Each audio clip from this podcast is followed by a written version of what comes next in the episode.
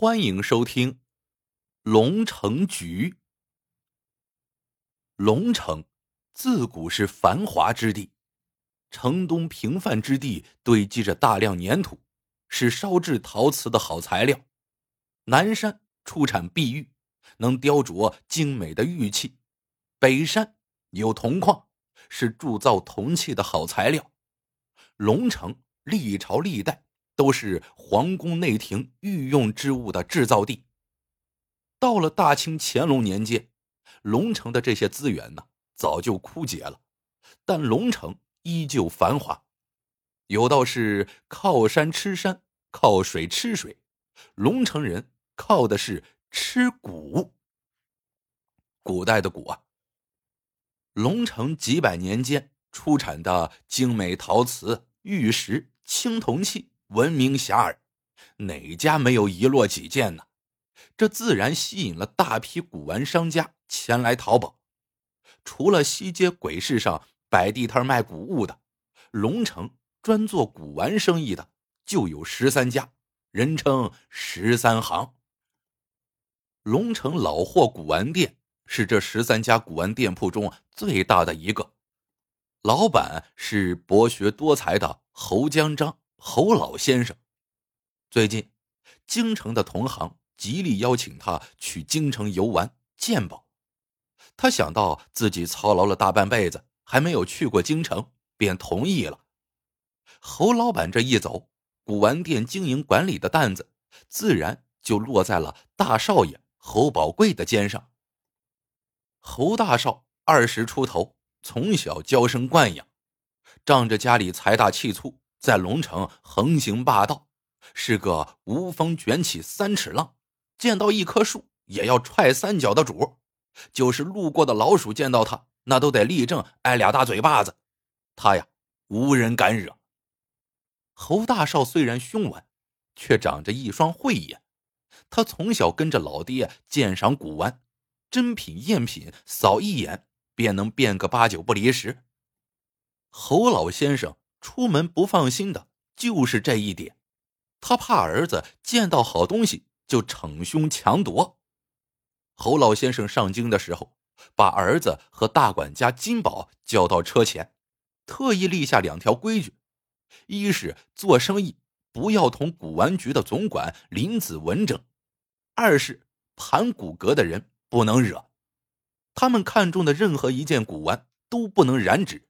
并令金宝时刻监管着。侯大少莫名其妙，林子文是朝中宰相派到龙城收捐税和珍罕古玩的总管，自然不能与他争夺。可盘古阁是一个开在街角的小店，老板叫胡中元，侯大少认识，是个毫不起眼的小老头。侯大少不解的是，盘古阁有何道行？人不能惹，东西还不能染指了。老爹的话，侯大少不敢不听，只好将满腹疑问藏在肚子里。侯老先生一走，侯大少如虎入山林，龙跃大海，在店里大展手脚。别人说他是纨绔大少，不懂经营之道，他很不服气。古玩买卖。不就是看准货物真假，低买高卖赚大钱吗？他要在老爹离家的这段时间做几笔赚钱的大买卖，好让众人对他刮目相看。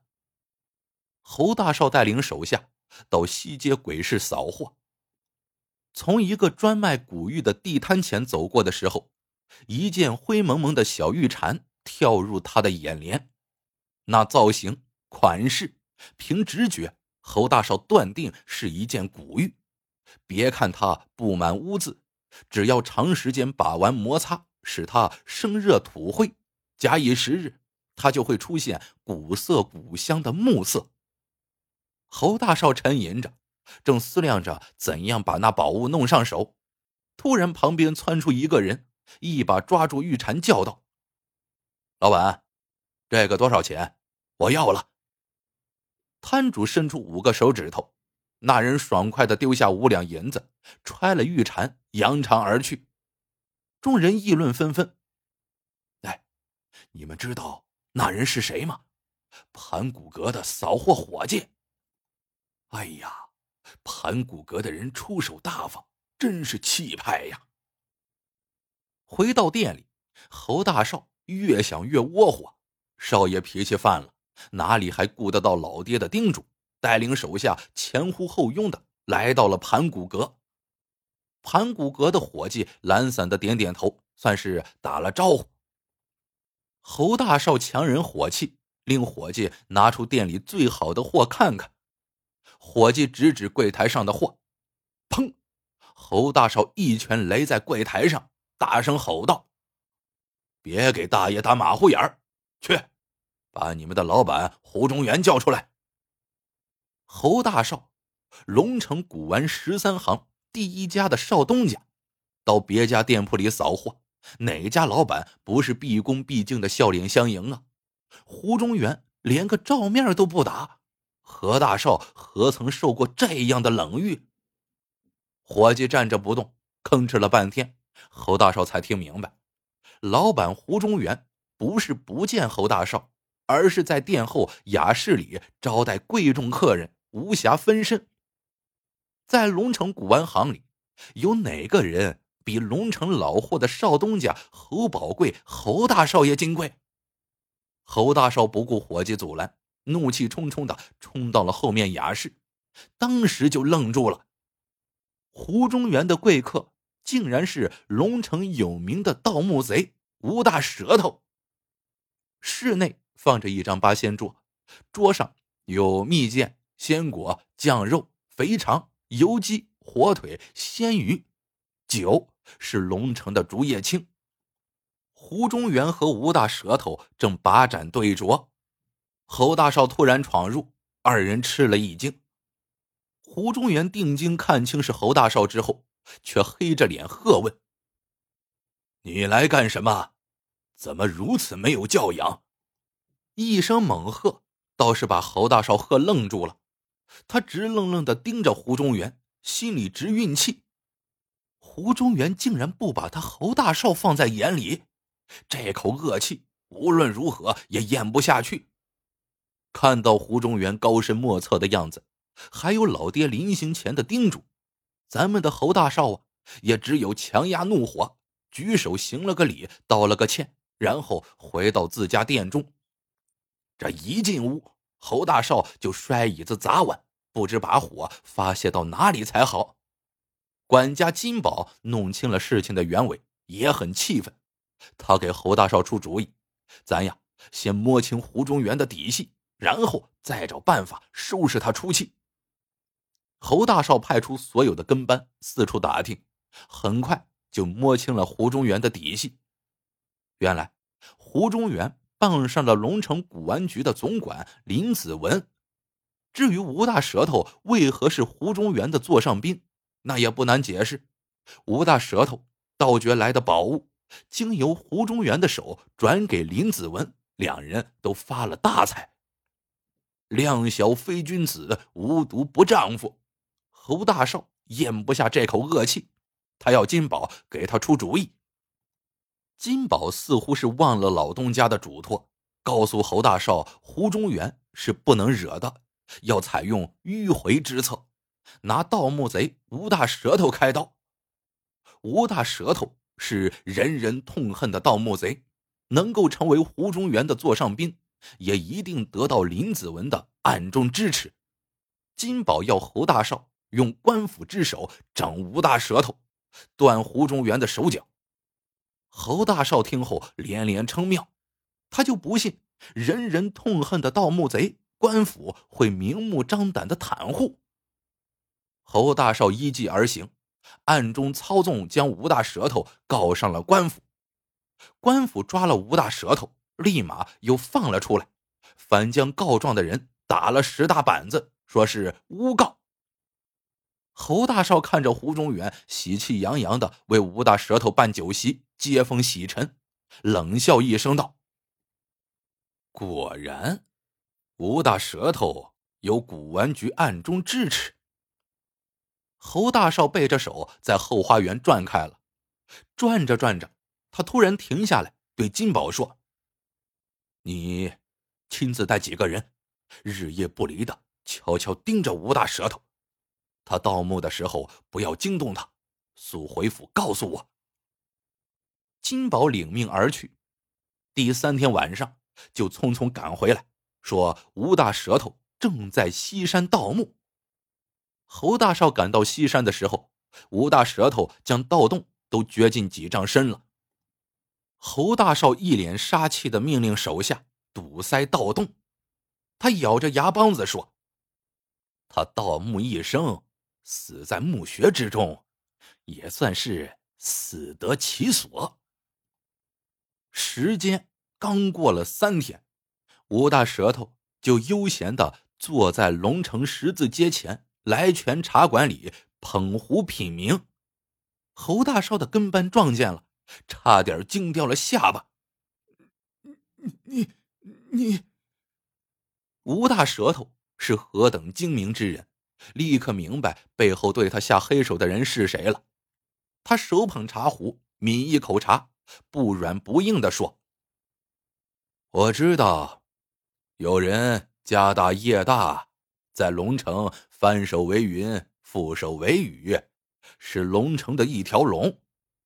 但我吴大舌头也不是孬人，入了西山，起码也算是一只猛虎，轻易奈何不得的。”侯大少的脸都气绿了，咬牙切齿的对金宝说。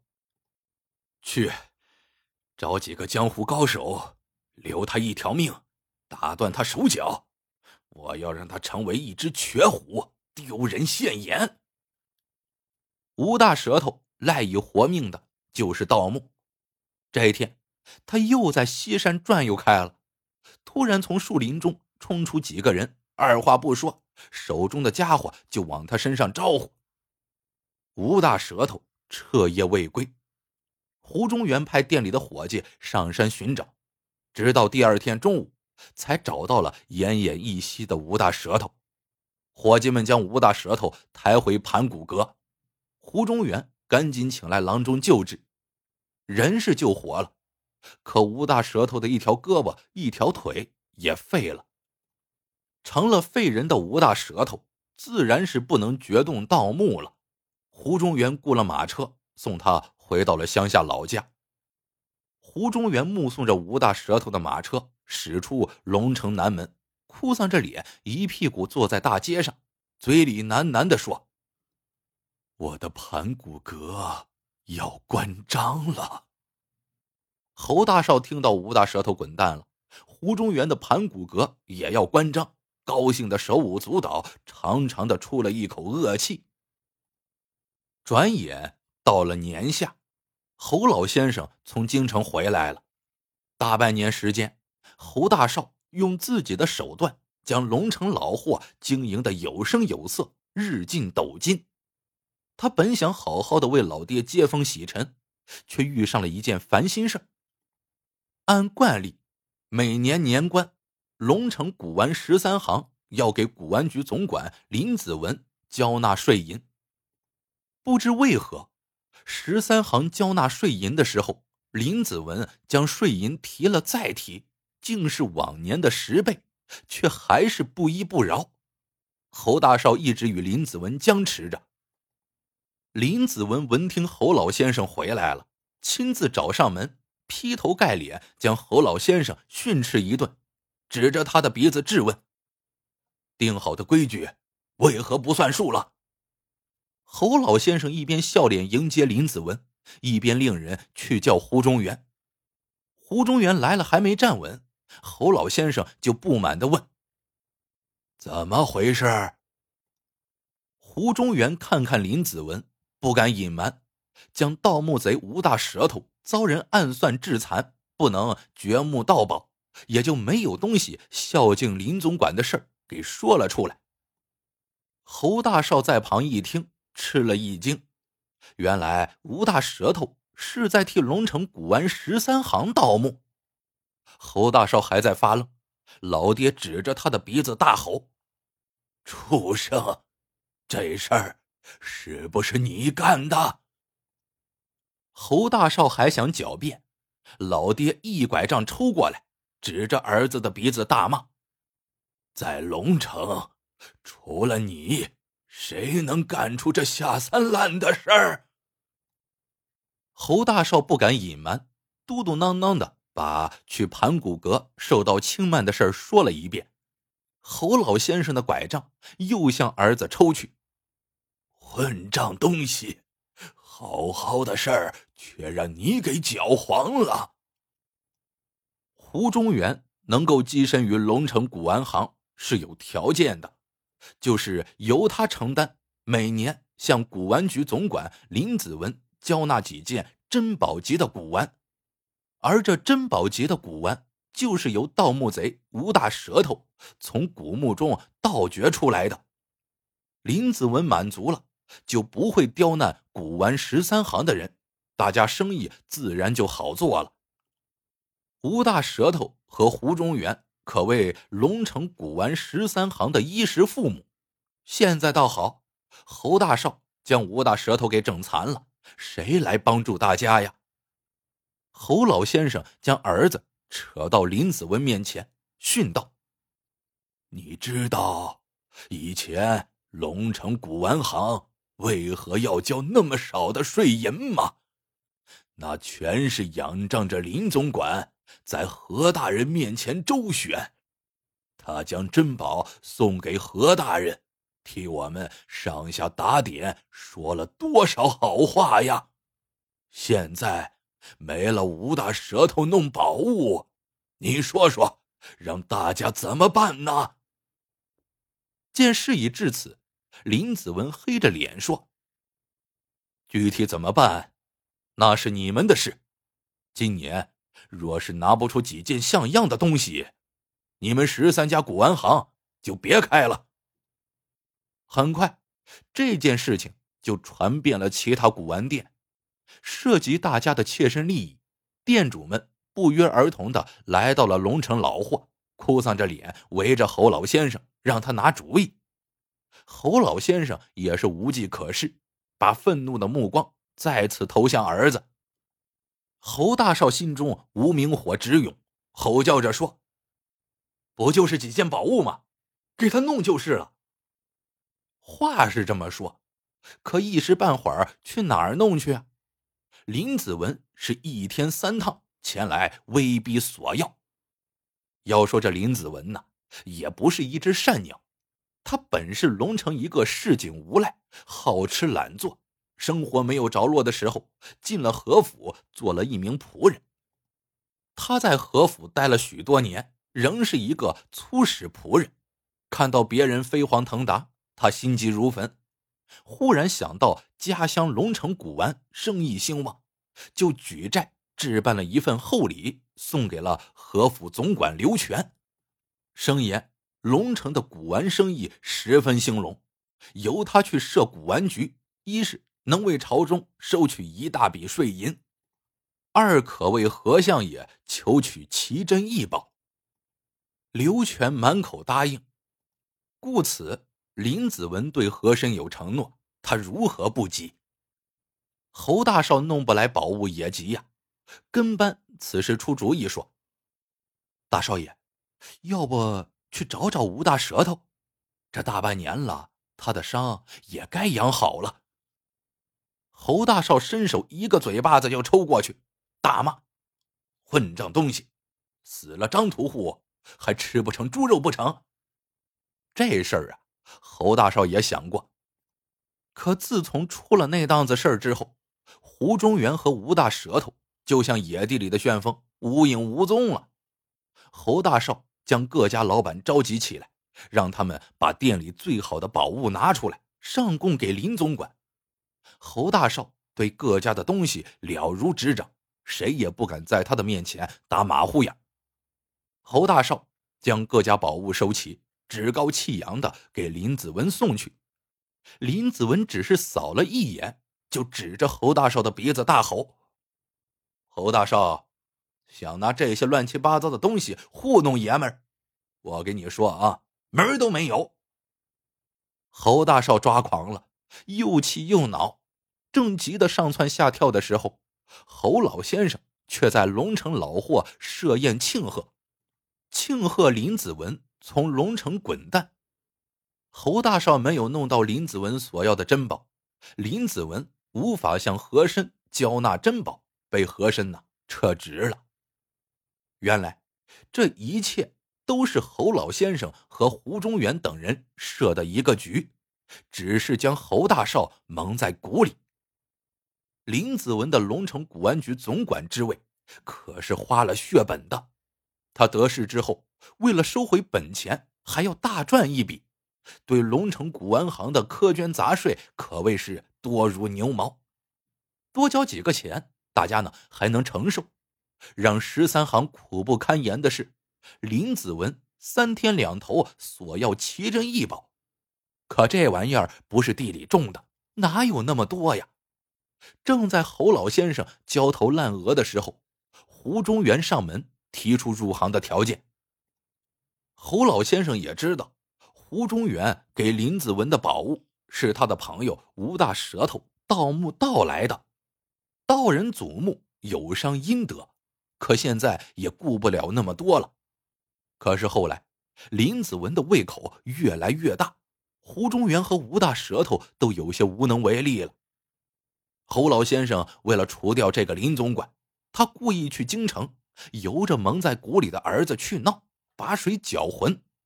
他嘴上叮嘱管家金宝帮他监视儿子，暗地里却叮嘱金宝在关键时候推波助澜。经过一番策划，果然借和珅的手赶走了林子文。其实，田道栋活埋吴大舌头，请武林高手打残吴大舌头，那呀都是做样子给侯大少看的，也是做给林子文看的。毕竟。林子文不敢明目张胆的袒护一个盗墓贼。谁能想到，刚刚过八年，龙城的古玩局又在鞭炮声中开张了。这个古玩局总管竟然是胡中原，胡中原竟也成了和珅的仆人。就在侯老先生惊愕之时，胡中原带着跟班吴大舌头来到了龙城老货。还带了一份厚礼。胡中原感谢侯老先生施计帮他赶走了林子文。他还告诉侯老先生，对龙城古玩十三行的税银征收标准不变，但供给何相爷的珍宝只能多不能少。